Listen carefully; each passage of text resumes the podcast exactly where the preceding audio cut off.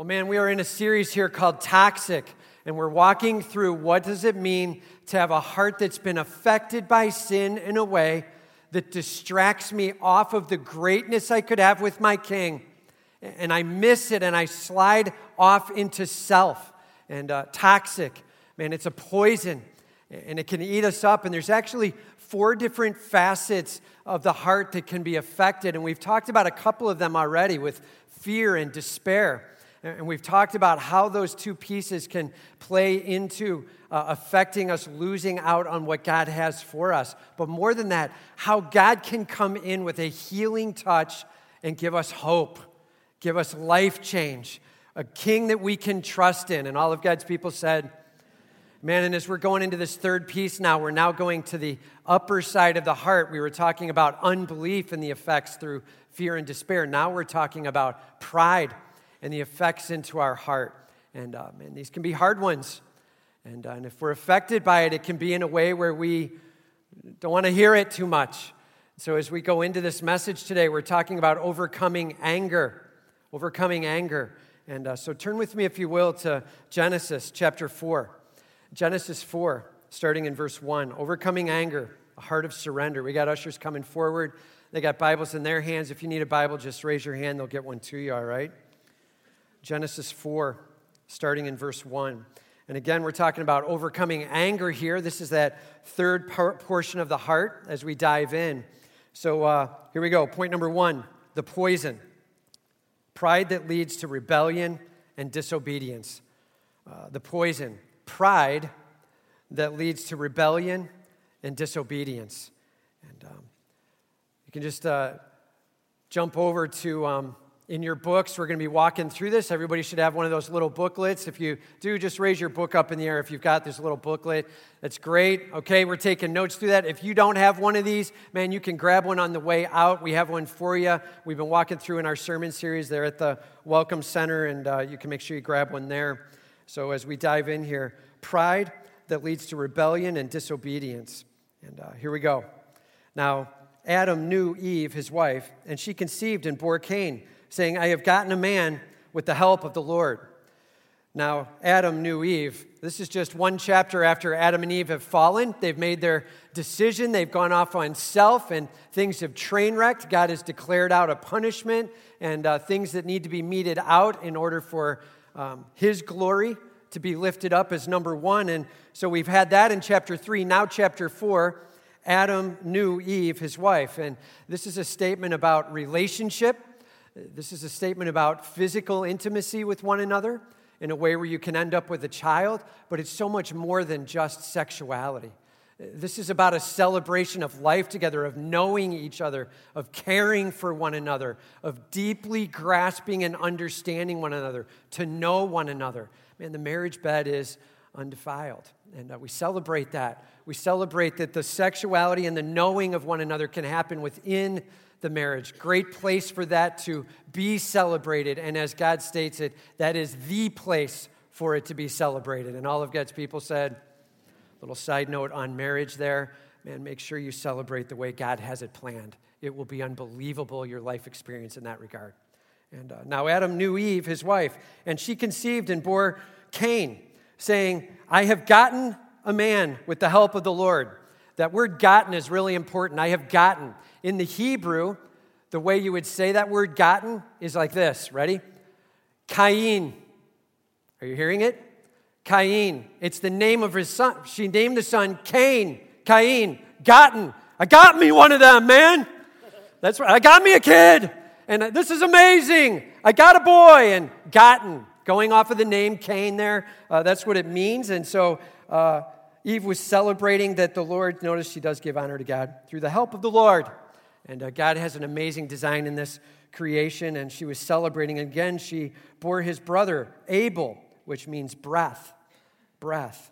And uh, now Abel was a keeper of the sheep, and Cain a worker of the ground. So one was a shepherd taking care of sheep and cattle, and the other is a farmer taking care of the crops and growing them. And have you ever noticed how siblings tend towards very opposing interests.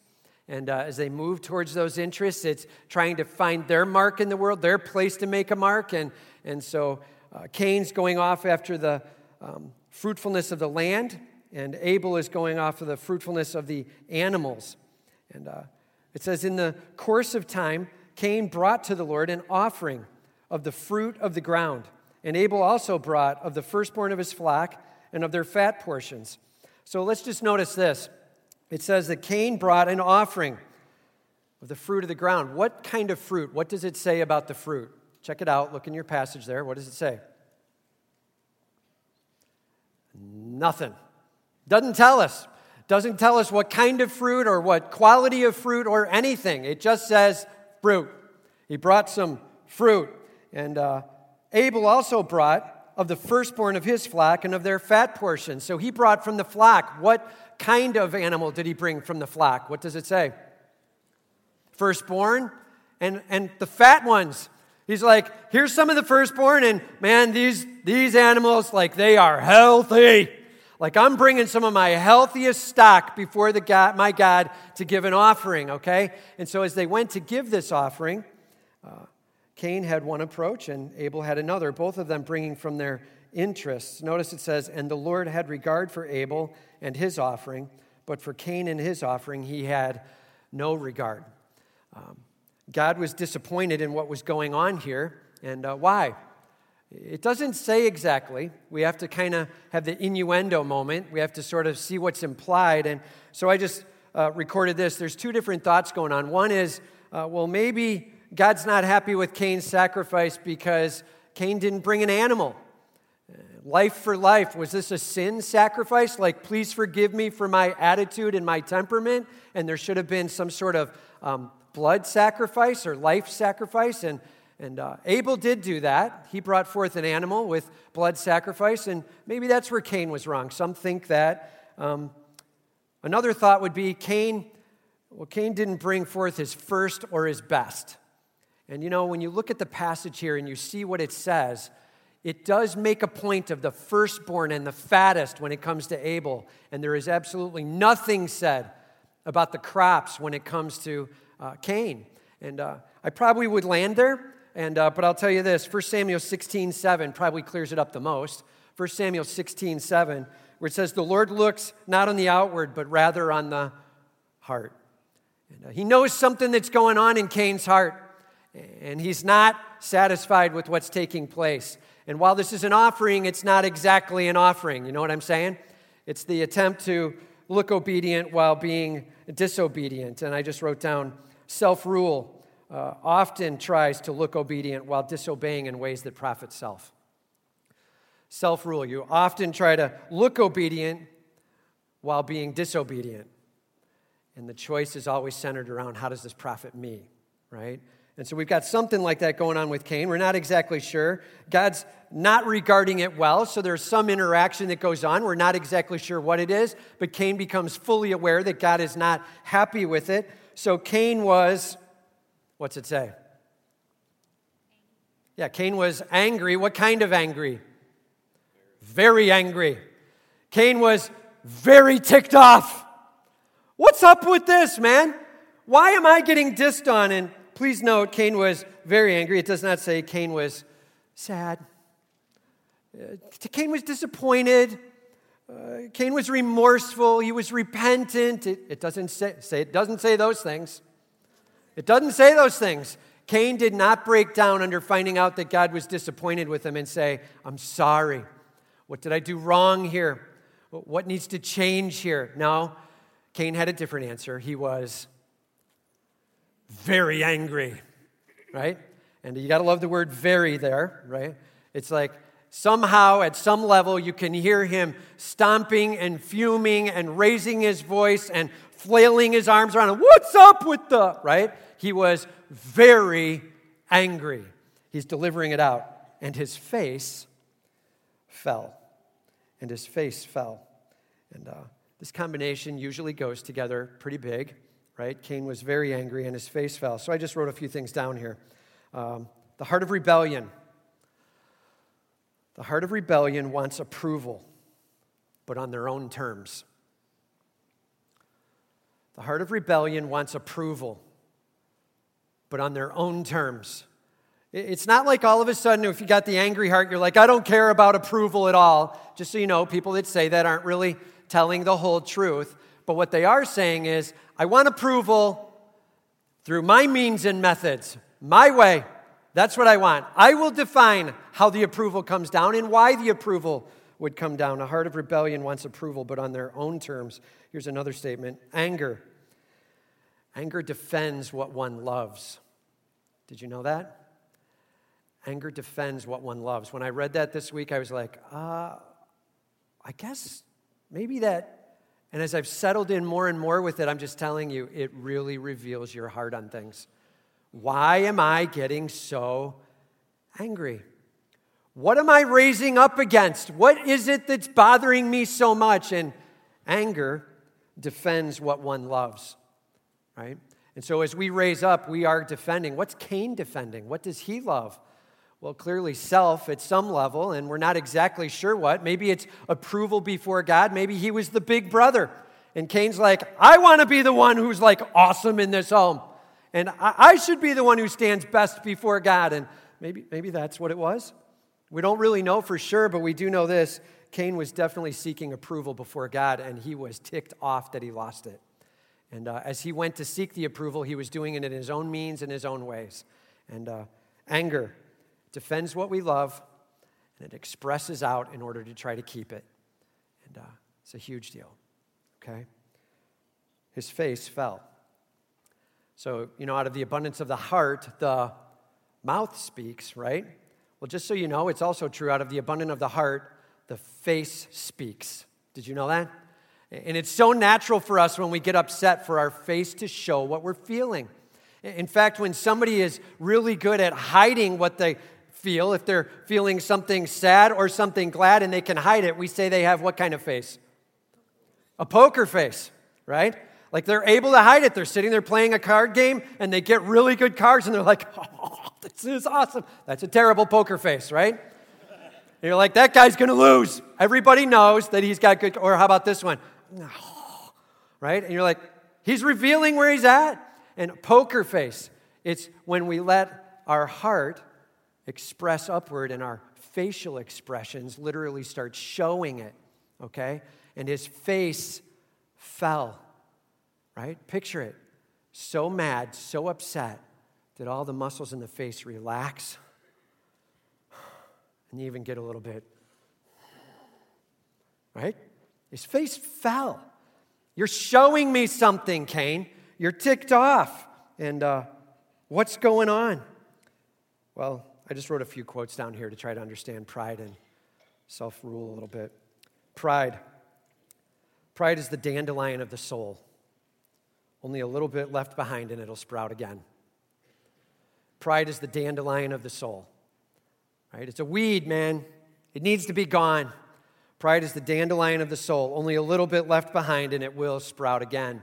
And uh, always trying to get after pride. And sadly, just a few days after we've gotten it knocked out, more comes. I mean, how often do we go after trying to knock the dandelions out in our yard, right? And we bring in whatever kind of chemicals we can to get rid of them.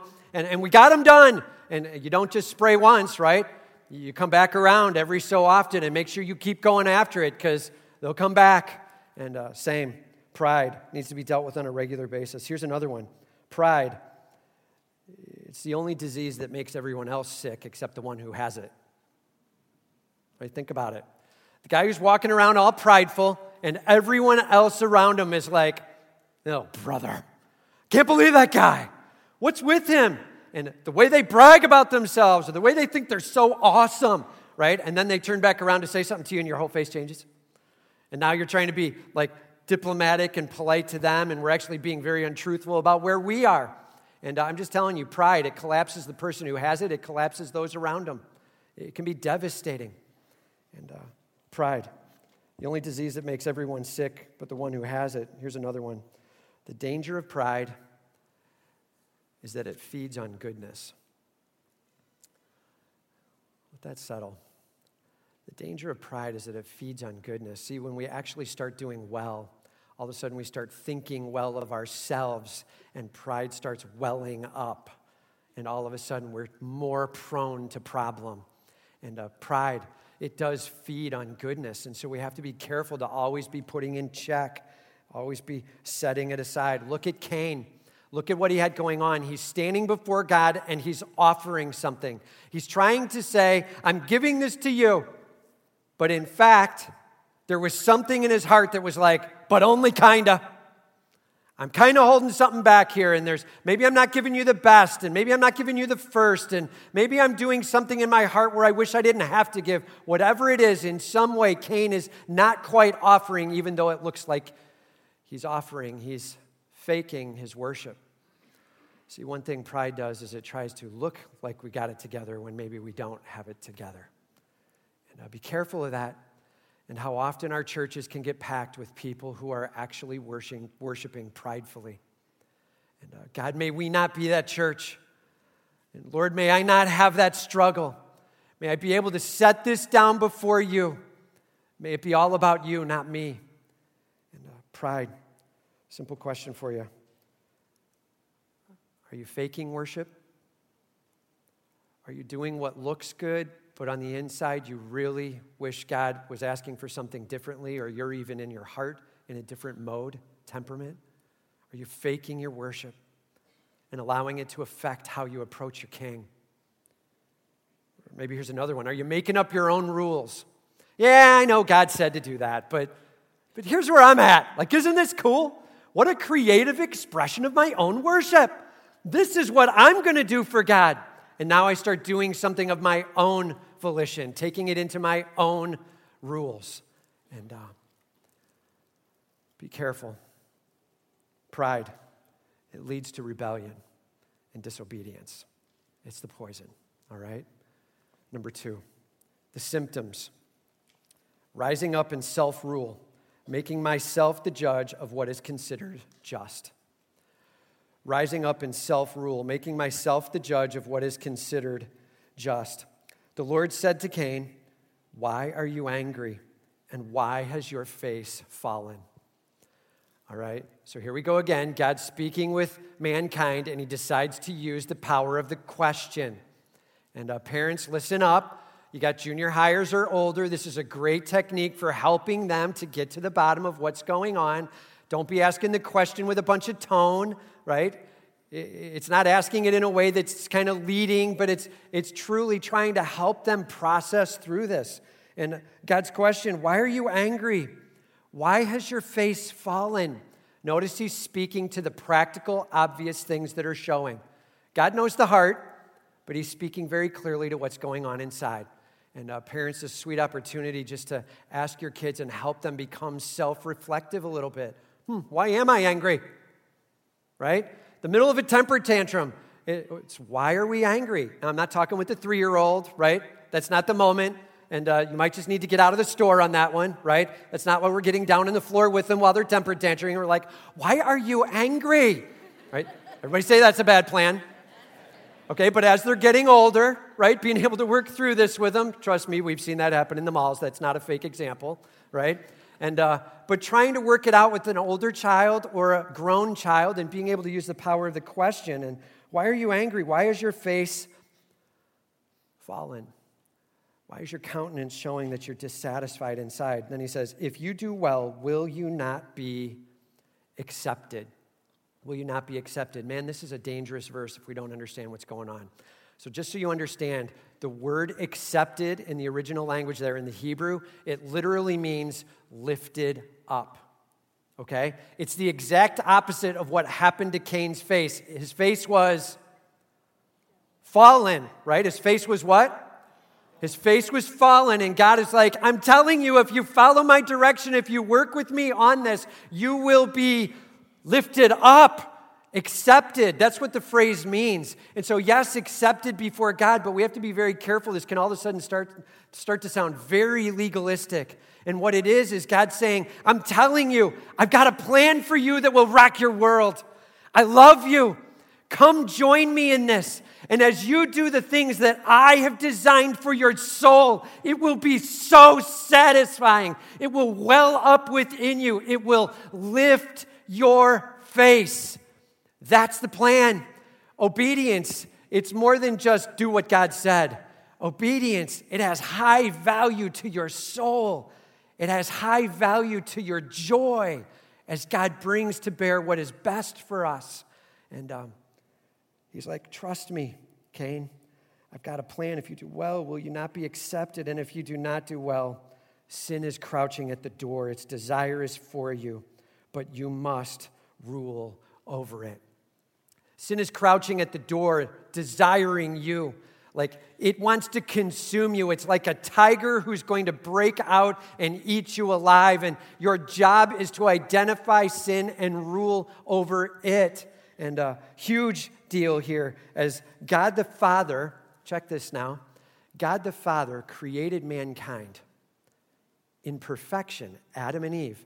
They were perfect. They experienced that for a season.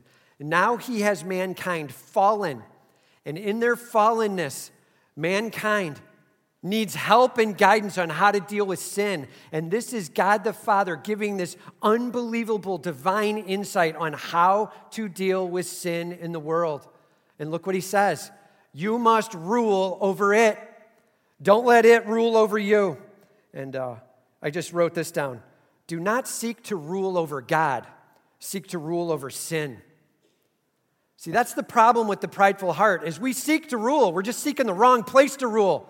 We're trying to go over the almighty creator and rule over everything. Do not seek to rule over God. Seek to rule over sin. Seek to rule over that which is eating your life up. Self control, not self rule. You hearing that difference? So, self control, let's just define it. Self control puts me humbly under. Self control puts me humbly under. I am not trying to make much of me. I want to make much of my king. I'm willing to listen to those he has placed in authority over me. Self control puts me humbly under. Self rule puts me pridefully over. Self rule puts me pridefully over. Okay? It's a big deal difference. Self control, humbly under. Self rule, pridefully over. Okay. What an amazing counseling session that God just had with Cain. Let's see how effective it is. Cain spoke to Abel, his brother, right? So he's like, God's speaking to him, and he's like, oh, whatever. I'm going to go talk to Abel. So he goes over and they have a little chat. Cain spoke to Abel, his brother, and when they were in the field, Cain rose up against his brother Abel and killed him. Well, that was an effective counseling session, wasn't it? Right? And how often have we counseled with a family member or a friend or, or a child and we're trying to give advice and thought, and the wisdom we have shared is actually deeply insightful and helps us understand what God is saying, and, and yet it doesn't change a thing. And trust me, God knows of that pain as well, okay? And uh, Cain, he rose up against his brother Abel and killed him. He decided to take his life however and whatever Cain was loving, his view was if I can just get rid of my brother, then everything's back to normal. So somehow what he was loving had to do with the view that God the Father had towards him and Abel getting in the way of it. It had something about position. And so, if you can't beat him, kill him. That's kind of his plan, right? It's harsh. And uh, that's where his heart was at, man. Pride can eat you up fast. Think of how many few short years have gone since the fall, and we already have the first murder now. And uh, then the Lord said to Cain, Where is Abel, your brother? Again, notice the power of the question. Where is Abel? Now, there's really not that many people alive on the earth at this point, right? Got a handful. So you really kind of don't need a last name or an attachment or an explanation. Where is Abel would have gotten it done, right? And instead he's like, Where is Abel, your brother? What's he asking? He's like, Do you understand the grievous situation that has just come down? Do you see that this is family, blood relative? What have you done? And, right? He's questioning and challenging him as he asks, Where is Abel, your brother? And uh, Cain said, I do not know. Did Cain know? Uh, yeah, right? Cain killed him. And just so you know, one sin unconfessed, will lead to the next sin because we have to try to hide it. We have to try to conceal it. Remember back to that second week when we were talking about our defense mechanisms of hiding and blaming, right? And so Cain is clearly in the everybody else is wrong but me. And, and I don't know, I'm going to hide it. And uh, I don't know where he's at. I, I, don't, I don't know. And um, am I my brother's keeper? Notice what Cain just did. He just turned and started questioning God. Why would you ask me? What, am I my brother's keeper? So now he's trying to roll reverse and get on top with the question. Keeper means guardian, protector, the one who's supposed to watch over him. Am I supposed to watch over little Abel? Is that the deal? He can't handle himself, so I have to handle it for him. And Cain trying to put God in his position by switching to a question that challenges. And uh, the Lord said, What have you done? Man, may we never hear these words, right? The Holy Spirit convicts of sin and righteousness and judgment. And this is what it sounds like. What have you done? Do you understand where you are at? And uh, what have you done? The voice of your brother's blood is crying out to me from the ground. Cain, you were supposed to raise up life from the ground, and instead you took life and cast it back into the ground. You're doing the exact opposite of what we're to be about. You've missed the point. And uh, I know I know what's happened. That's what God's saying here. He's revealing to Cain that he is not ruling. And um, Cain is not getting it. Everybody say, Cain's not getting it. He's not getting it. See, when we self rule, it takes more than a few words to get our attention, right? When we try to reign over everybody else and we try to press down on everyone else, we really don't hear the fact that we just lost the battle. And God's just made it perfectly clear that He knows everything, and Cain is going to need to make good on that, and he's not getting it.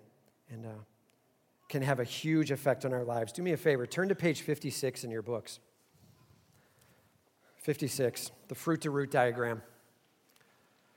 So, what does it look like if we have this anger burning in us, this self rule driving in us. What does it look like? We'll have the fruit to root diagram up top there, but you've got it in your books as well, page 56. Remember, the fruit is on the outer parts of the tree, right? It's what you can see the easiest and the best. And, uh, and then it goes down inside the trunk and down into roots. So, fruit, the fruit of this self rule, of this um, selfishness that forces me to be in charge, the fruit, interrupting. You know what I'm talking about? Like every time you're in a conversation and somebody starts to say something you don't want said, you go, yeah, yeah, yeah, I know, I know, but what about? No, no, no, no, no, you're going the wrong way. That, that's not what we're supposed to say. No, we're over here now. Yeah, I know your point, but here's the real point, right? Interrupting. We cut them off and we try to move them to our point. And uh, that's a control move. And uh, that's a bad move. Did you know that? You're like, I was just trying to help. I thought they weren't getting the point, and so I was. Be careful right? Self rule also likes to justify self at every level and uh, cautious. Interrupting, defensive. What? What did I do? What am I my brother's keeper? Right? Cain. Are you saying that I should have known that? Is that what you're asking? What? What? The defensive mode.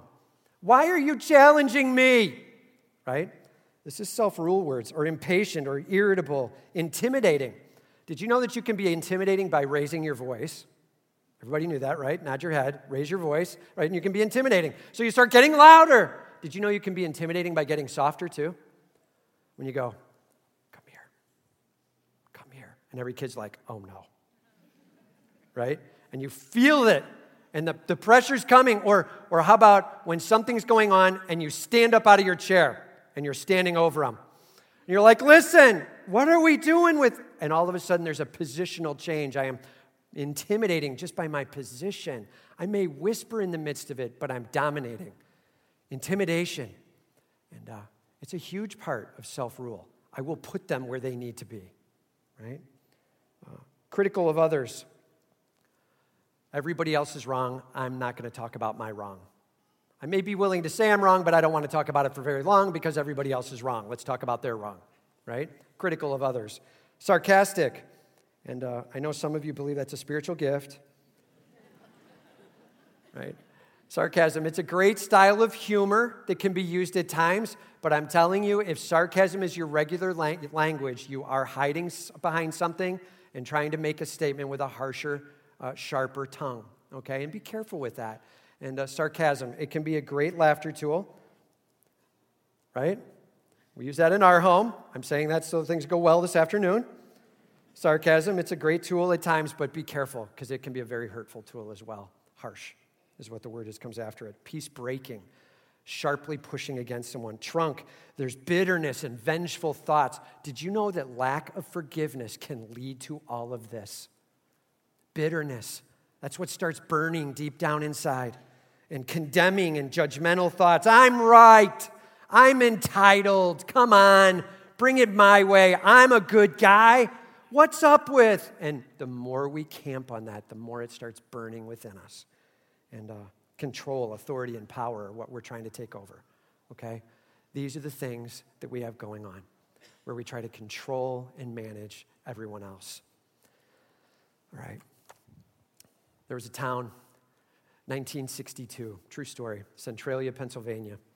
And uh, they were a coal mining town, but they had a bunch of landfills as well that were going on, and they were trying to manage the landfills. So, what they ended up doing was a couple of the guys said, you know what, we should just let's get rid of a couple of these landfills right now before it starts to get too much of a problem with the odor and everything else.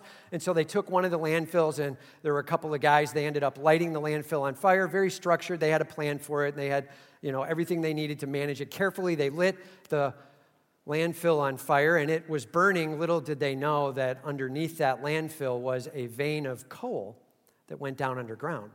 And so, as the landfill burned and got to a very high heat, the coal now caught fire and it started burning down underneath. It went down into a bed of about um, 3,700 acres of coal, okay?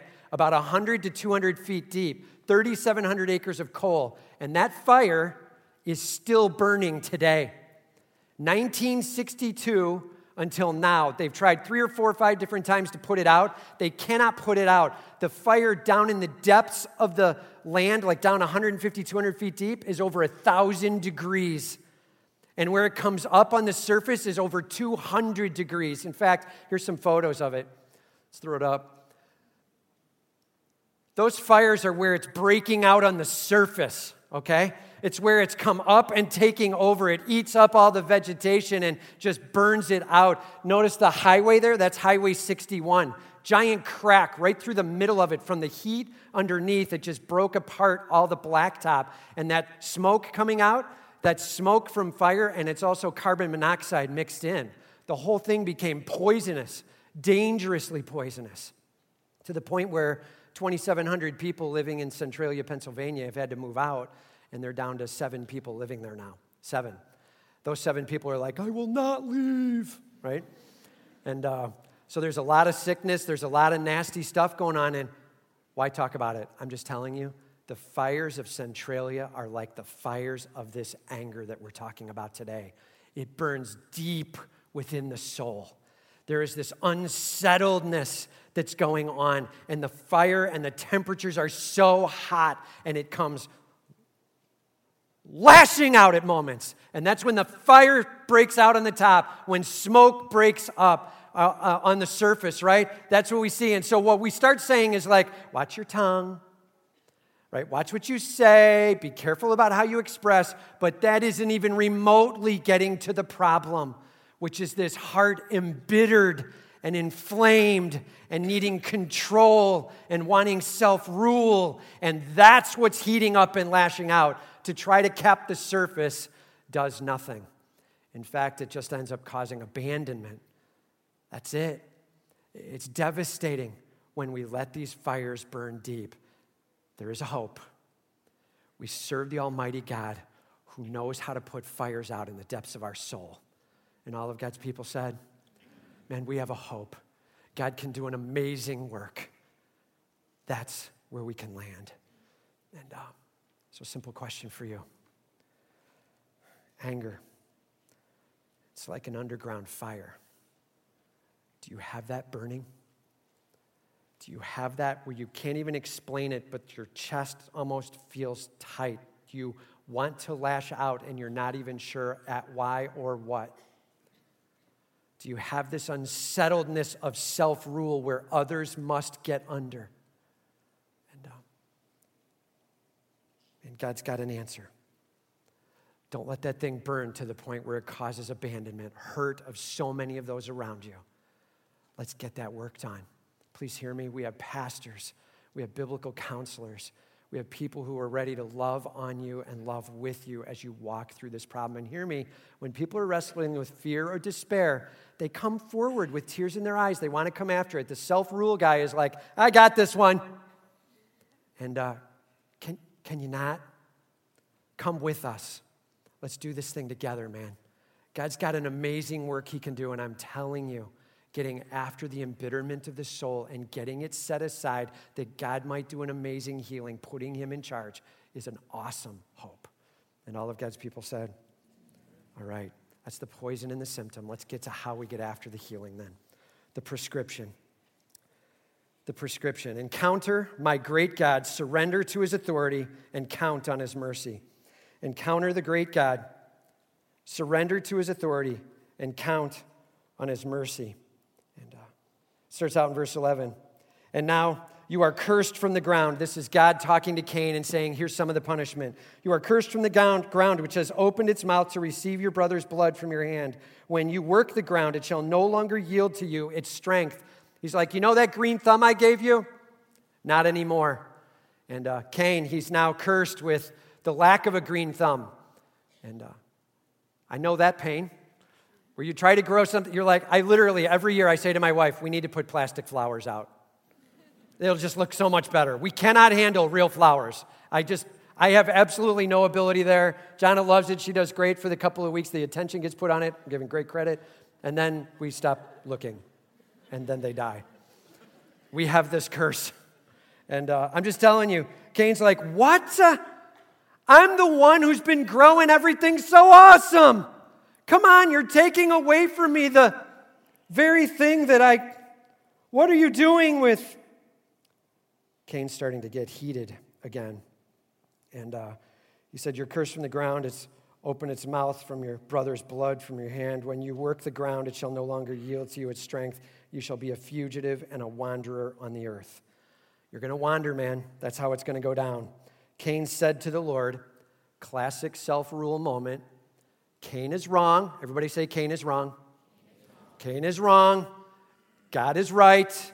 God is now bringing the judgment. Cain said to the Lord, My punishment is greater than I can bear. You're wrong, God. You're wrong for how you're handling me. Self rule. I am never going to look at me as wrong. The people who are over me, the God who is over me, they're wrong for how they're judging me. You're wrong, God.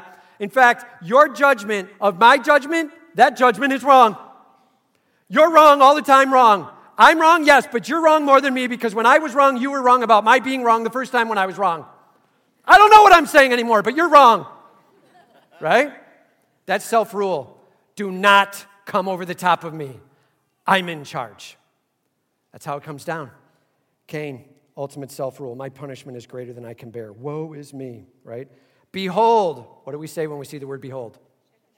Check it out. Normally it's this great God story. Now Cain is using it. Behold. Do you feel him trying to be godlike? Behold, let me show you my insights. You have driven me today away from the ground, and from your face shall I be hidden. I shall be a fugitive and a wanderer on the earth, and whoever finds me will kill me.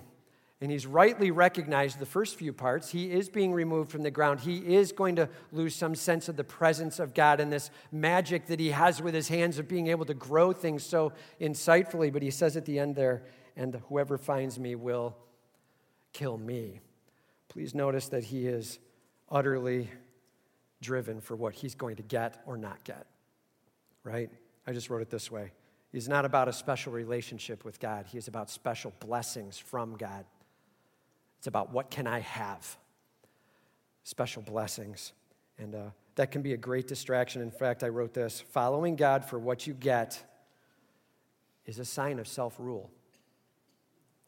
Following God for what you get is a sign of self rule. Let that settle.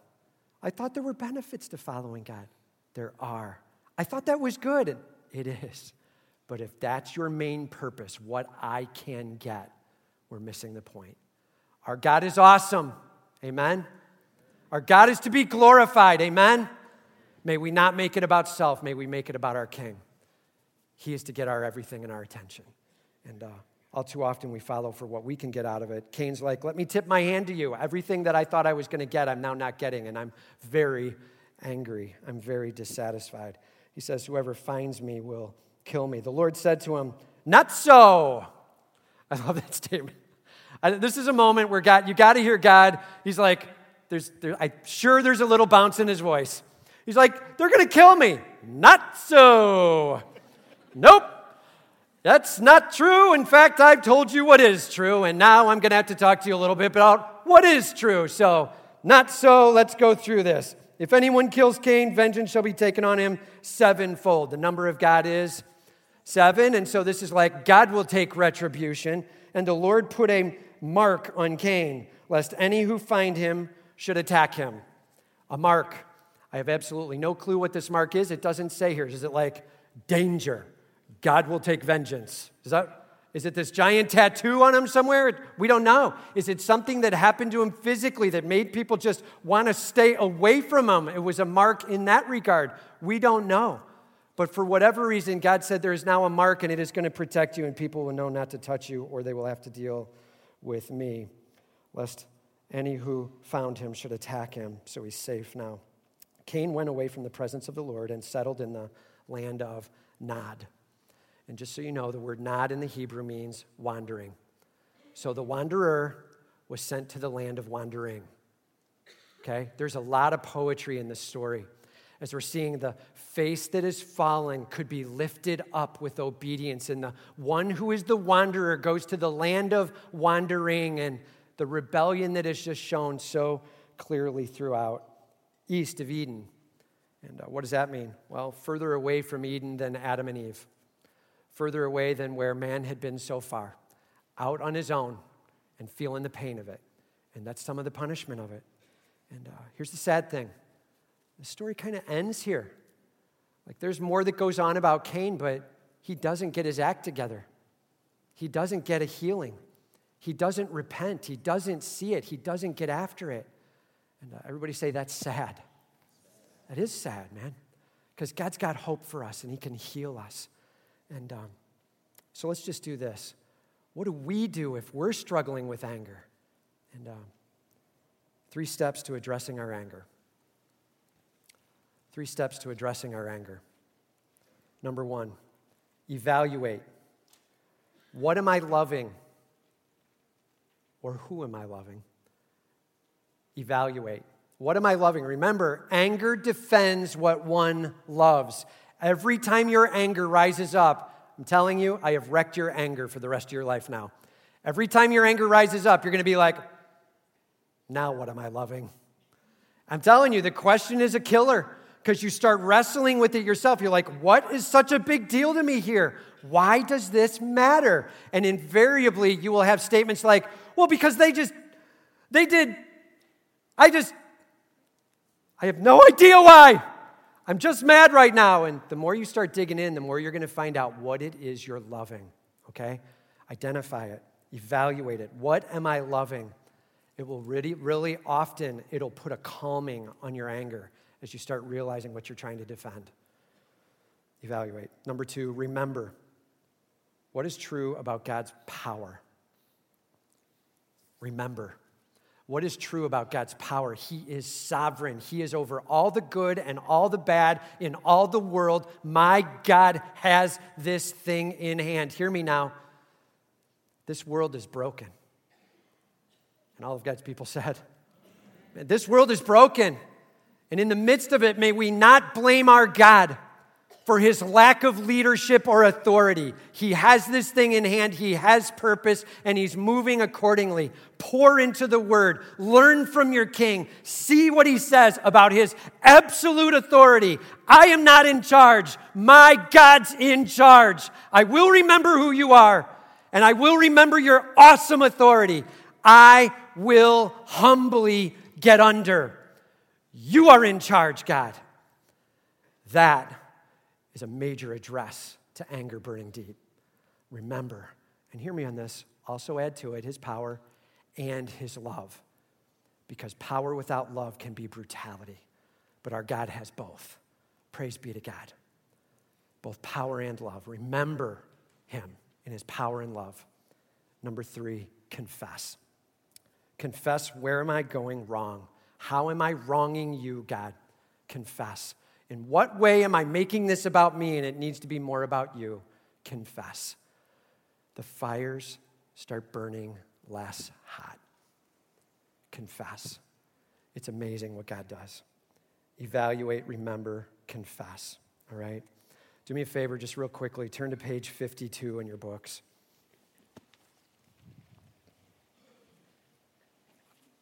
Page 52 to the unrestored and the restored heart. All right?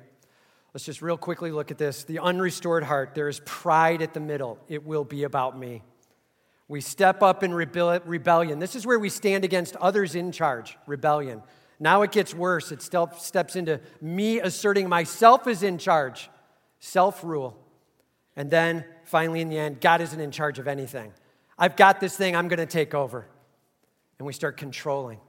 Maybe in the name of what you think is good or valuable, but in fact, we're controlling way too much and taking over. In the end, when we don't get our way, we rise up in anger. Okay? This is the expression outward of pride blowing up. Now flip to the other side, to the restored heart. Pride gets replaced with humility as we say, Lord, I confess I'm wrong. What do you need to show in me? I'm ready to see it, I'm ready to hear it. God starts revealing in us this humility that leads to a yielding to God's supremacy, and in the end, God fully in charge. When you meet someone who is able to control their tongue and their facial expression is always upbeat and their obedience is high, you have met someone where God is moving in this area for them. They are yielding to his supremacy and they're letting God lead. Look at the ultimate word surrender. That's what it comes to. Please, surrender is not the start of the solution, surrender is the end. Are you hearing me? Surrender is not the start, surrender is the end. Say it with me. Surrender is not the start, it's the end. So we start with this whole, Lord, I'm handing it to you. I don't even understand what I'm doing, and I'm partially still ticked. And if we wait until we have it all able to lay it down, it'll never happen.